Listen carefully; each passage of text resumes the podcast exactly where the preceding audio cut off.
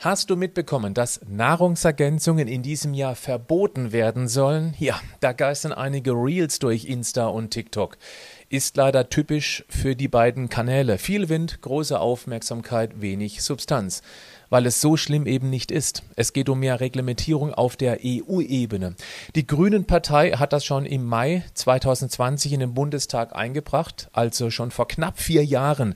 Damals hatten Chris Michalk von edubily und ich uns in einem Video sehr intensiv mit genau diesem Antrag auseinandergesetzt und ihn auseinandergenommen. Aus aktuellem Anlass habe ich dieses Video auf meinem YouTube-Kanal recycelt. Schau es dir an und dann beruhigen wir uns alle erstmal wieder. Herzlich willkommen zum Podcast Schlank und Gesund. Ich bin Gesundheitsexperte und Fitnesscoach Patrick Heizmann. Dieser Podcast ist mir eine Herzensangelegenheit, weil ich dich unterstützen möchte, dass du noch fitter, gesünder und schlanker wirst. Schön, dass du mit dabei bist. Es handelt sich um diesen Antrag, der als Vorabfassung am 12.05.2020 bezüglich der besseren Nahrungsergänzungsregulierung im Deutschen Bundestag von den Grünen eingebracht werden soll. Nachdem wir die Punkte aus dem Antrag abgearbeitet haben, werde ich auf ein Video, veröffentlicht auf der Facebook-Seite von der grünen Abgeordneten Renate Künast, kritisch eingehen. Mir geht es dabei nicht um eine politische Diskussion und bitte deshalb auch in den Kommentaren nicht politisch werden. Bekommen wir das gemeinschaftlich hin? Fände ich klasse. Beginnen wir mit der ersten Aussage dieses Antrags. Die meisten Deutschen sind ausreichend mit Nährstoffen versorgt. Zu dieser Aussage ist keine Quellenangabe zu finden. Es wird ein Statement aufgegriffen, das häufiger zu lesen ist. Nur die Wiederholung macht aus einer These keine Wahrheit.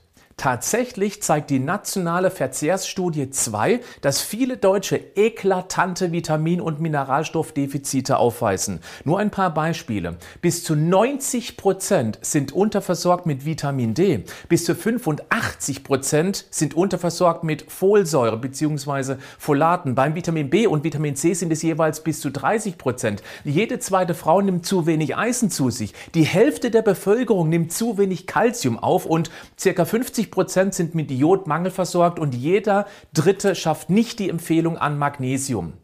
Es kommt aber noch etwas ganz Entscheidendes dazu. Diese Erfassung beruht auf Fragebögen bzw. Interviews, nicht auf Blutmessungen. Es ist daher enorm schwer, die tatsächliche Mangelversorgung der Bevölkerung zu bestimmen. Auch die Referenzwerte, auf die sich die Verzehrstudie bezieht, die dürfen gerne hinterfragt werden, da sie eher sehr konservativ gehalten werden. Nehmen wir das Beispiel Vitamin D. Alleine schon deshalb, weil ca. 90% damit mangelversorgt sind.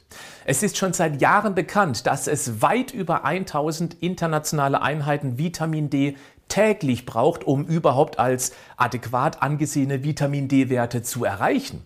Die Zufuhrempfehlung vom Bundesamt für Risikobewertung liegt aber noch immer bei nur 800 internationalen Einheiten. Mit dieser niedrigen Empfehlung wird es kaum möglich, diese nachgewiesene 90-prozentige Unterversorgung auf die als sicher und gesund empfohlenen Blutwerte zu bringen. Und das, obwohl das Robert-Koch-Institut selbst seit Jahren anbringt, dass wir in Deutschland stark mangelversorgt sind mit Vitamin D. Eine RKI-Studie aus dem Jahr 2015 zeigt sogar, dass die Deutschen im Schnitt ganzjährig mangelversorgt sind mit Vitamin D. Und dann gibt es da noch ein ganz oft unterschätzter Punkt. In der Nahrung, vor allem in Nüssen, Getreiden, Salaten und Gemüse, kommen natürliche Hemmstoffe, sogenannte Antinährstoffe, wie beispielsweise Phytinsäure vor. Phytinsäure hemmt die Aufnahme von zweiwertigen Mineralien, vor allem Eisen und Zink. Das heißt, pflanzliches Eisen wird bei gleichzeitiger Anwesenheit dieser Phytinsäure nur zu ca. 1/10 aufgenommen. Daher reicht es eben nicht aus, in Interviews oder Fragebögen, wie in der nationalen Verzehrstudie 2 geschehen, nur die potenzielle Zufuhr zu erfassen. Wenn Aussagen über die richtigen Zufuhrmengen getroffen werden sollen und damit, ob Nahrungsergänzungen wirklich überflüssig sind, dann wären nur Blutmessungen, wie im Eisenbeispiel der Eisenspeicher Ferritin, wirklich aussagekräftig. Meine Erfahrung, das skizzierte Bild der Überversorgung wäre vernichtet. auch weil die benötigte Menge von den persönlichen Lebensumständen abhängig ist. Das Alter, das Geschlecht, dem Energieumsatz bzw. sportliche Betätigung, den individuellen Ernährungsgewohnheiten, weil es eben einen großen Unterschied macht, ob sich jemand vegan oder mit einer Mischkost ernährt bzw. sehr viel Fertigessen konsumiert. Aber auch die Medikamenteneinnahme kann den Bedarf deutlich erhöhen, natürlich auch der Genuss von Alkohol, Zigaretten und Kaffee. Viele Menschen leiden zudem unter einer Aufnahmestörung im Darm oder haben Unverträglichkeiten. Eine strenge Reglementierung des Ergänzungsmittelmarktes kann es alleine aus dieser Perspektive schon nicht oder nur ganz schwer geben, weil es einen sehr differenzierten Umgang bräuchte, um den Lebensumständen gerecht zu werden.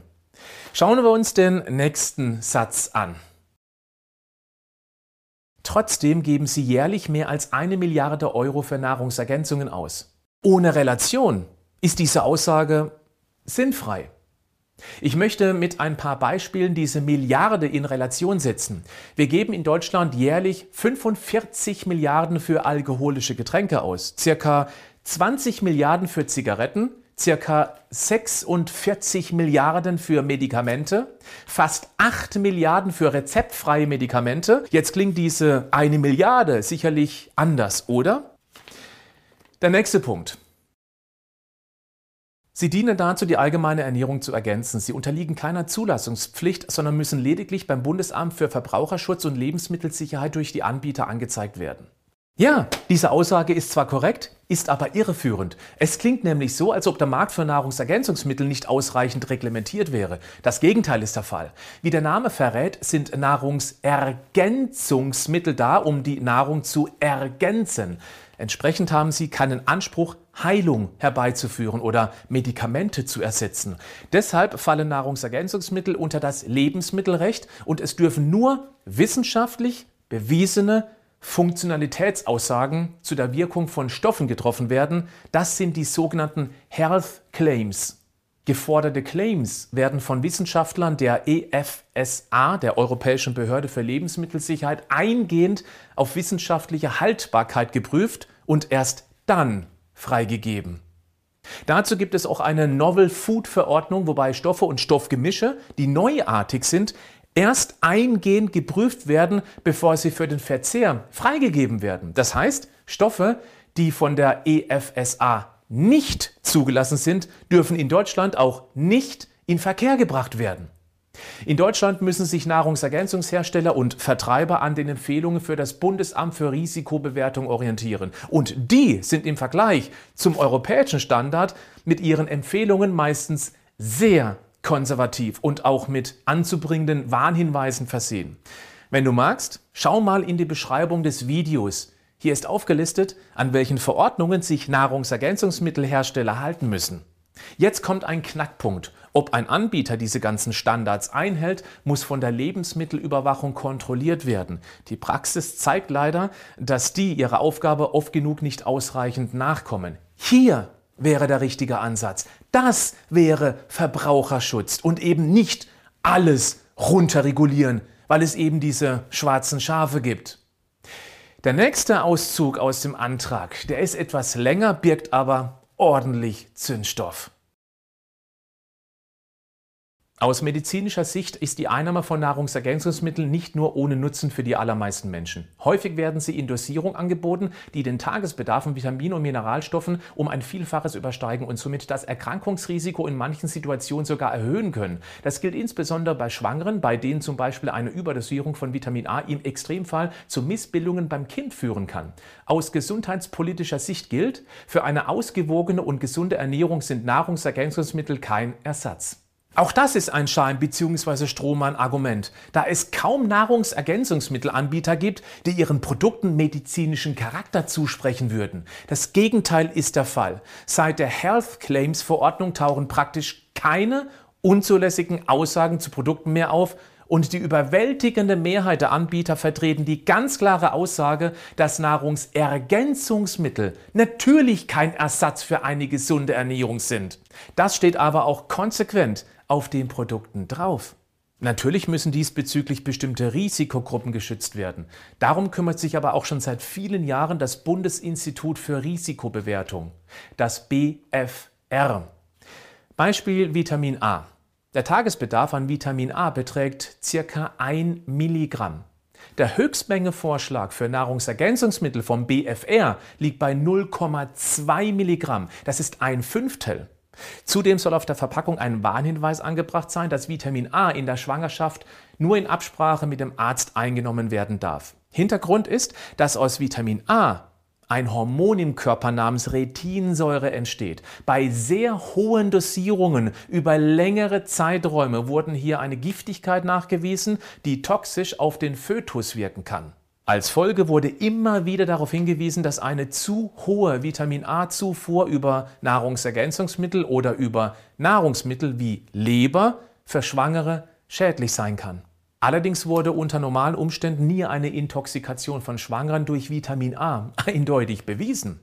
Schwangere brauchen tatsächlich weitaus mehr Vitamin A, weil es enorm wichtig für eine normale und gesunde Entwicklung des Fötus ist. Und das erwähne ich deshalb, weil viele Schwangere Vitamin A in nicht ausreichenden Mengen zu sich nehmen. Daher kam das BfR selbst in seiner Risikobewertung sogar zum Schluss, dass Schwangere nur durch den Konsum von zum Beispiel Leber ausreichend mit Vitamin A versorgt werden können. Das BfR schreibt in seiner Arbeit sogar, dass ohne den Verzehr von Leber, die bei weitem die bedeutendste Vitamin A-Quelle darstellt, ist es für Schwangere und Stillende tatsächlich schwierig, eine bedarfsdeckende Vitamin-A-Zufuhr zu erreichen. Studien haben gezeigt, den Link findest du auch in der Beschreibung zu diesem Podcast bzw. Video, dass eine ausreichende Vitamin-A-Zufuhr von Schwangeren mit niedrigem Vitamin-A-Speichern der Föten assoziiert ist und dass daraus niedrigere Geburtsgewichte und ein höheres Risiko für Geburtskomplikationen resultieren. Ja, das klingt jetzt schon ganz anders, oder? Und ich gehe jetzt nicht explizit auf andere ganz typische Mangelversorgungen bei Schwangeren wie die einiger B-Vitamine, DHA und EPA und so weiter ein. An diesem Beispiel zeigt sich, dass die Thesen und Aussagen in diesem Antrag veraltet sind und auch schon früher nicht gestimmt hatten. Aufgrund solcher Aussagen meiden viele Schwangere sogar Vitamin A. Das kann für den Fötus schädlich werden. Ähnliches gilt für viele andere Vitamine und Mineralstoffe. Empfohlene Dosierungen werden vom BfR sehr konservativ angegeben. Bist du bereit für noch mehr wissenschaftlich gut hinterlegte biochemische Infos?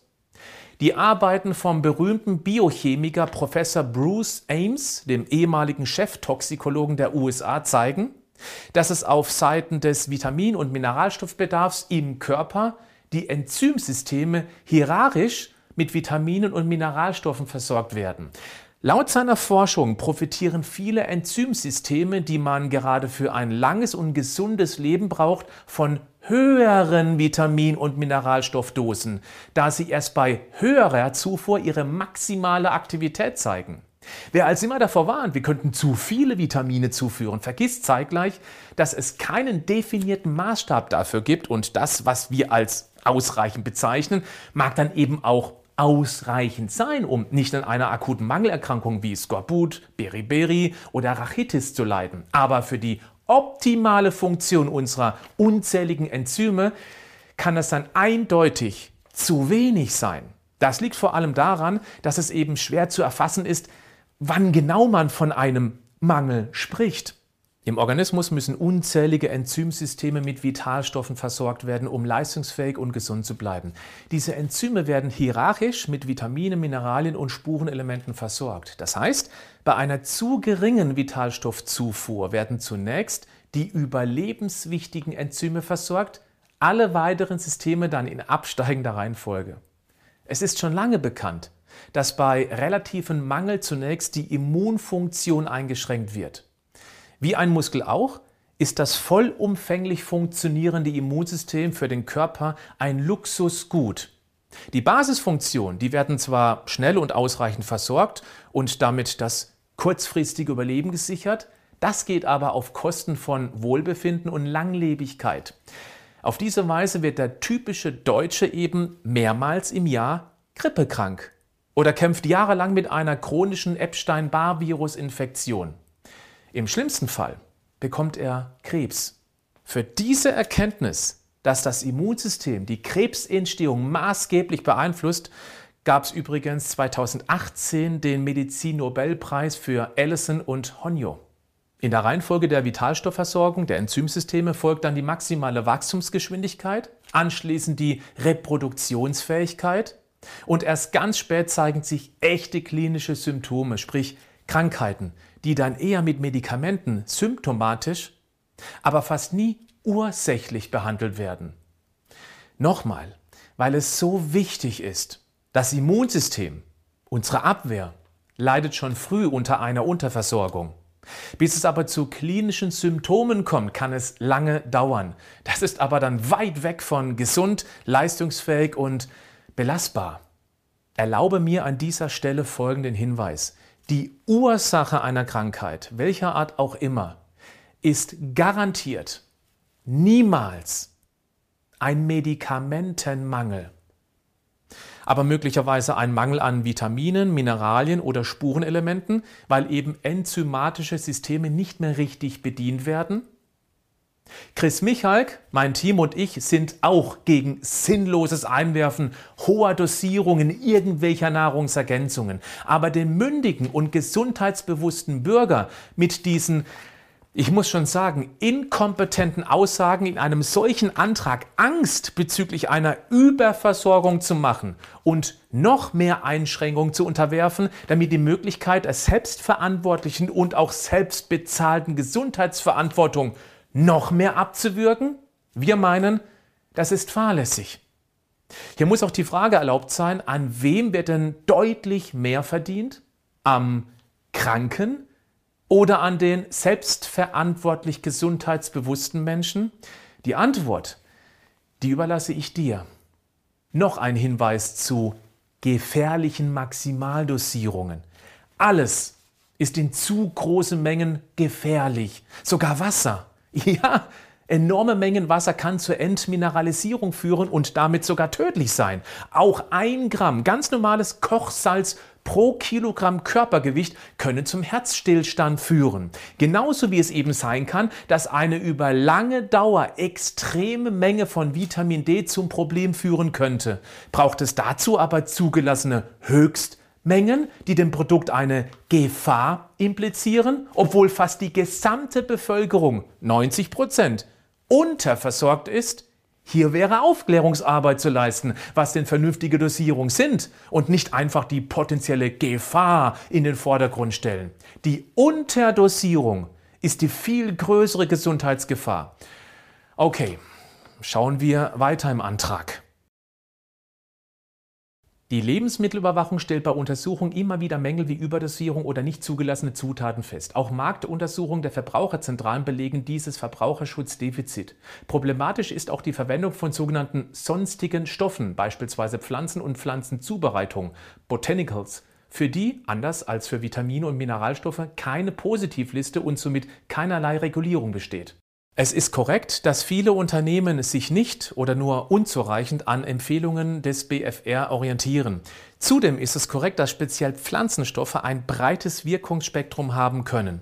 Auf der anderen Seite muss man sich aber dabei im Klaren sein, dass diese Pflanzenstoffe sehr häufig in genau den gleichen Mengen in Lebensmitteln vorkommen und man auch nicht jedes Lebensmittel reglementieren kann. Ein Grüntee-Extrakt kann beispielsweise eine sehr breite physiologische Wirkung auf den Organismus zeigen. Das Gleiche gilt allerdings auch für eine Tasse Grüntee. Ja, soll man dann jetzt auch den Grüntee regulieren oder sogar verbieten? Das sind eben die Eigenschaften von pflanzlichen Wirkstoffen, die nicht nur für rezeptpflichtige Arzneimittel gilt, deren Grundlage häufig ein oder mehrere Stoffe aus dem Pflanzenreich sind.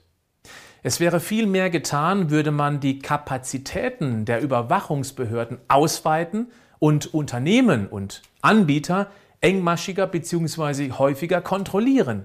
Das sollte angegangen werden und die nicht noch stärkere Reglementierung von Nahrungsergänzungen. Machen wir weiter. In zahlreichen Mitgliedstaaten gibt es daher mittlerweile nationale Höchstmengen, zum Beispiel in Frankreich, Dänemark, Italien, Belgien, Niederlande, Irland, Polen. Auch Norwegen und die Schweiz haben diese national festgelegt. Ebenso existieren in zahlreichen Mitgliedstaaten national verbindliche Positivlisten für sonstige Stoffe in Nahrungsergänzungsmitteln. Viele Länder der EU haben gesetzliche Vorgaben. Das ist korrekt. Es zeigt sich allerdings, dass die gesetzlichen Vorgaben die Empfehlungen in Deutschland teilweise dramatisch übersteigen. Nur einige Beispiele. Folsäure. In Deutschland 200 Mikrogramm, in Belgien 500, in Dänemark 600, in Norwegen 1000 Mikrogramm. Also das Fünffache. Und nochmal zum Vitamin A, das ja so gefährlich sein soll. In Deutschland, wie vorhin schon erwähnt, 200 Mikrogramm, in Dänemark 900, in Belgien und Norwegen satte 1200 Mikrogramm. Das ist das Sechsfache. Und bei Zink in Deutschland 6,5 Milligramm, in Frankreich 15, in Belgien 22,5 Milligramm. Da schließt auch gleich der nächste Satz an. In Deutschland hat das Bundesinstitut für Risikobewertung bereits im Jahr 2004 Empfehlungen für Höchstmengen von Vitaminen und Mineralstoffen in Nahrungsergänzungsmitteln vorgelegt und diese im Jahr 2018 noch einmal aktualisiert. Und nochmal, hier müssten Höchstmengen eher nach oben korrigiert werden, nicht nach unten, wie es verlangt wird. Was passiert denn, wenn die Höchstmengen pro Tagesdosis nach unten korrigiert werden würden? Dann werden viele eben mehr Tabletten, Saft- und Granulateinheiten nehmen, was das Produkt für den Endverbraucher letztendlich verteuern wird, weil er mehr davon braucht. Ist das der Schutz des Verbrauchers, der hier erreicht werden möchte? Jetzt kommt ein Block, der meine volle Zustimmung hat. Gerade in Zeiten der Corona-Krise gibt es zahlreiche Unternehmen, die den Anschein erwecken und damit werben, dass mit einer Einnahme von Nahrungsergänzungsmitteln einer Infektion mit Covid-19, Coronavirus, vorgebeugt werden könne. Das ist jedoch illegale Verbrauchertäuschung. Es gab tatsächlich viele disqualifizierende Aussagen. Dieser Punkt hat aber nichts mit der Höchstmengendiskussion zu tun, sondern sollte eher mit der Health Claim-Verordnung beantwortet und auch geahndet werden. Mir scheint dieser Punkt als trojanisches Pferd untergebracht zu sein, um die Covid-19-sensible Bevölkerung und damit die entscheidenden Politiker zur Zustimmung zu motivieren. Hier möchte ich noch eine Randnotiz unterbringen. Ist dir aufgefallen, dass in der ganzen Corona-Krise ununterbrochen davon gesprochen wurde, dass es erst wieder ein normales Leben geben wird, wenn es passende Medikamente und die Impfung gibt? Dass seitens der Regierung die selbstverantwortliche Gesundheitsvorsorge gerade in dieser einzigartigen Gesundheitskrise nie thematisiert wurde? Traut uns das die Regierung nicht zu? Ausdrücklich möchte ich darauf hinweisen, dass ein gesunder Lebensstil nicht alles abwehren kann. Wir uns aber selbstverantwortlich darum kümmern können und nicht nur auf heilende Medikamente und die Impfung hoffen müssen. Nahrungsergänzungen, die werden niemals einen ungesunden Lebensstil ausgleichen und uns alleine vor Krankheiten beschützen. Wer sowas behauptet, ja, der gehört abgestraft. So, wollen wir jetzt mal schauen, zu was die Grünen, die Bundesregierung in dem Antrag auffordern. Legen wir los. Eine nationale Höchstmenge für Vitamine und Mineralien in Nahrungsergänzungen auf Grundlage der Empfehlung des Bundesinstituts für Risikobewertung. Diesen Punkt, den haben wir schon abgehakt, gibt es schon lange, sollte aber teilweise nach oben korrigiert werden, nicht nach unten, wenn wir europäischen Standards entsprechen wollen. Eine rechtlich verbindliche Positivliste für zugesetzte Stoffe inklusive Festlegung zur Definition, Wirkungssicherheit, Qualität und zuverlässiger Menge des jeweiligen Stoffs beinhaltet. Das ist schon umgesetzt. Es gibt die Zusatzstoffzulassungsverordnung und Zusatzstoffe müssen für den Verbraucher erkenntlich auf der Zutatenliste auftauchen.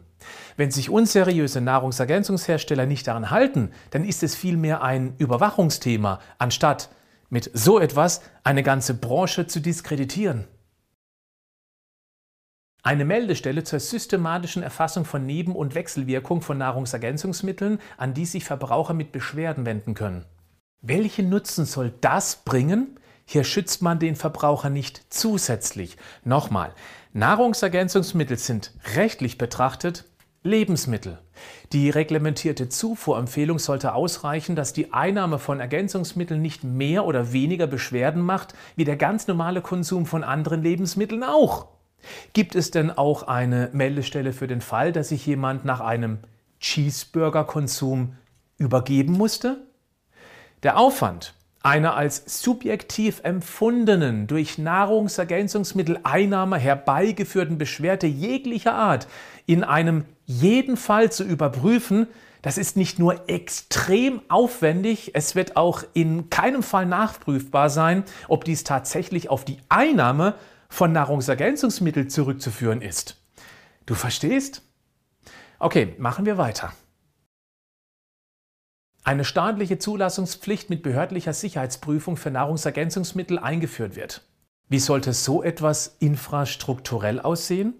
Sollen Produkte, die einzelne Vitalstoffe enthalten, einer Zulassungspflicht unterliegen? Das würde ja bedeuten, dass zwei Firmen für ein identisches Produkt dafür jeweils eine Zulassung durchlaufen müssten. Selbst bei Multivitaminprodukten würde das überhaupt keinen Sinn ergeben.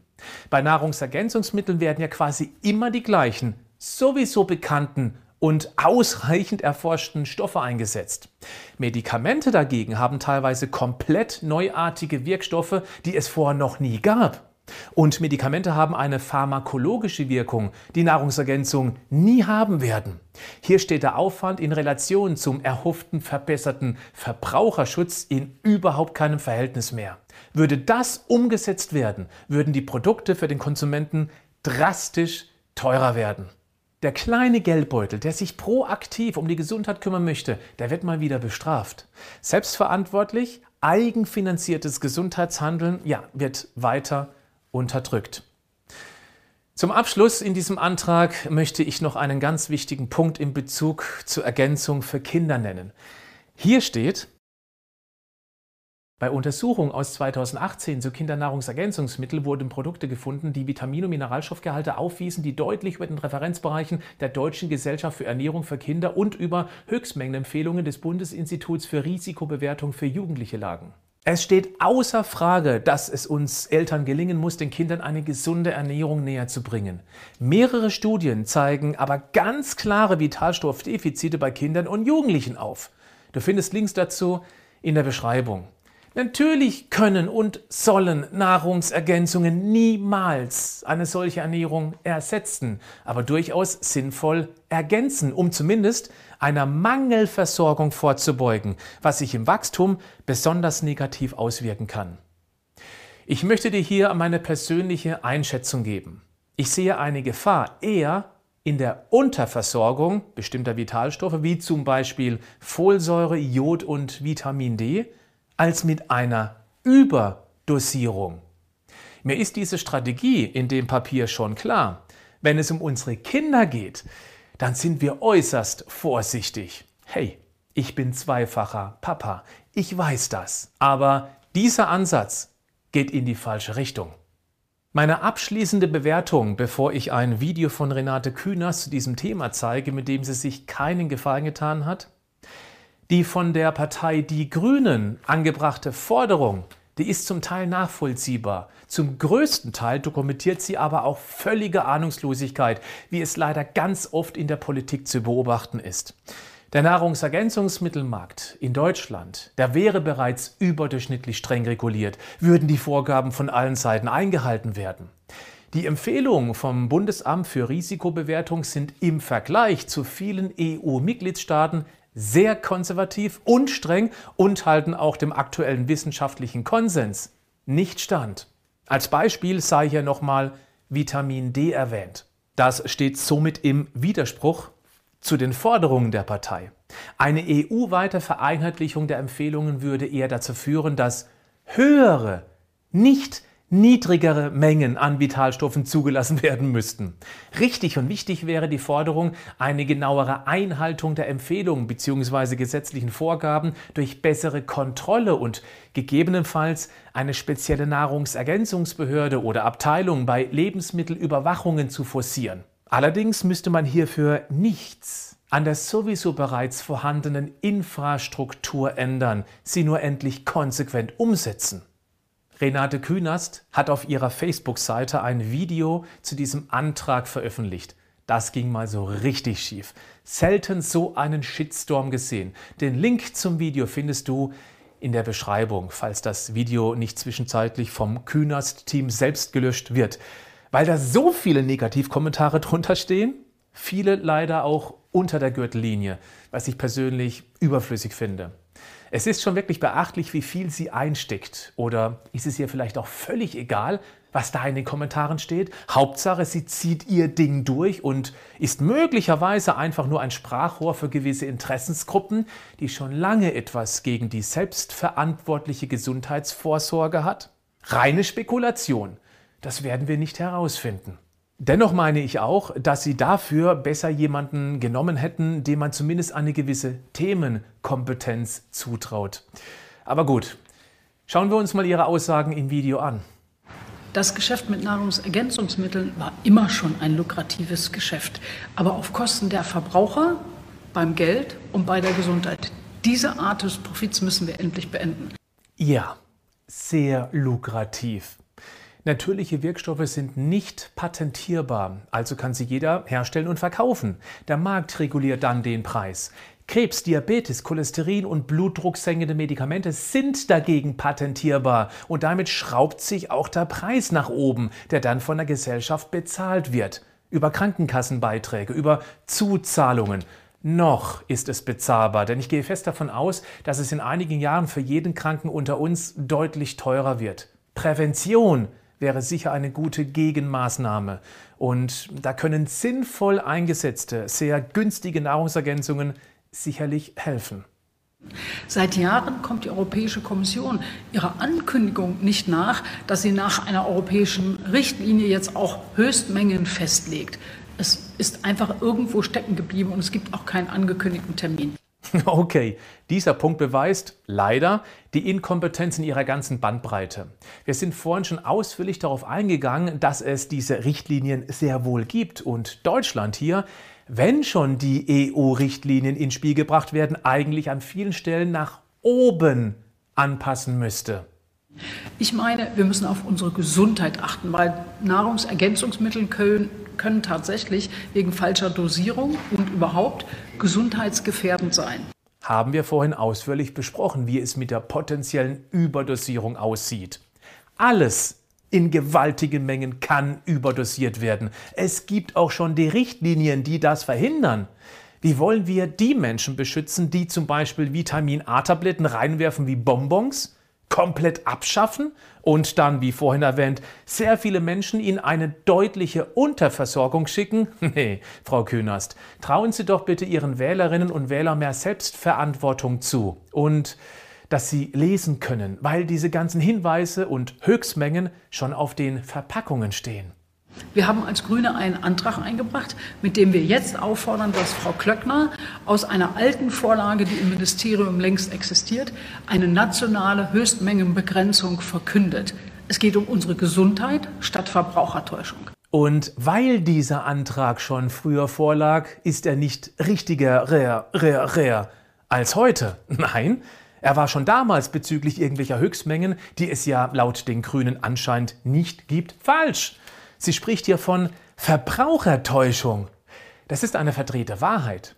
Wenn Frau Künast mit dem Finger auf andere zeigt, dann zeigen 3 Finger in ihre Richtung zurück. Ist das, was sie da vorhat, dann nicht Verbrauchertäuschung? Und zweitens, dass die Bundesregierung endlich eine Initiative ergreift in Europa, damit für die gesamte EU-Ebene festgelegt wird, was sind die Höchstmengen und eine Zulassungspflicht normiert wird. Warum Zulassungspflicht? Damit klar ist, welche Stoffe dürfen überhaupt in bestimmten Mengen genutzt werden und welche gar nicht. Okay, nochmal. Gibt es schon. Aber das mit der Zulassungspflicht, wie meint sie das denn? Dass alle Nahrungsergänzungen ein Zulassungsverfahren nach zum Beispiel medizinischen Maßstäben durchführen müssten? Dann müssten aber auch die Zulassungsrichtlinien der Medikamente ganz erheblich nachkorrigiert werden, weil es hier ganz viele Probleme gibt, die tatsächlich Menschenleben fordern. Ich habe dazu einen Link in die Beschreibung gepackt. Ein so aufwendiges Zulassungsverfahren würde Nahrungsergänzung, die letztendlich naturgegebene Stoffe wiedergeben, in exorbitante Preise steigern. Das wäre für den gesundheitsbewussten Menschen nicht mehr bezahlbar. Resultat: mögliche Defizite, daraus langfristig resultierende Beschwerden, eventuell Krankheiten, die dann wieder aufwendig und teuer mit patentierter Medizin symptombehandelt wird, ohne die eigentliche Ursache anzugehen. Ja, mit kranken Menschen ist ziemlich gutes Geld zu verdienen. Eins ist doch klar, wir dürfen nicht zulassen, dass gerade auf dem Rücken der Verbraucher und auf ihrem Geldbeutel, ihrer Gesundheit in Corona-Zeiten Leute versuchen, ein Schnäppchen zu machen. Da gebe ich ihr recht. Dass sie aber zum Schluss noch die schwarzen Schafe der Branche hinterher schiebt, die den armen Bürgern das Geld mit Corona-Heilversprechen aus der Tasche ziehen, das rundet ihr Statement nur ab. Ich denke, wir sind uns einig. Am besten gegen Corona bzw. Covid-19 lässt sich schützen, wer sich proaktiv um seine Gesundheit kümmert, mit oder ohne Nahrungsergänzungen. Ein solches Statement hätte ich mir generell von unserer Regierung in der Corona-Zeit gewünscht. Wie siehst du diesen Antrag und das Video von Frau Künast? Den Einsatz von Nahrungsergänzungen? Dein Statement in den Kommentaren ist ausdrücklich erwünscht. In diesem Sinne, bleib gesund, aber mach auch was dafür.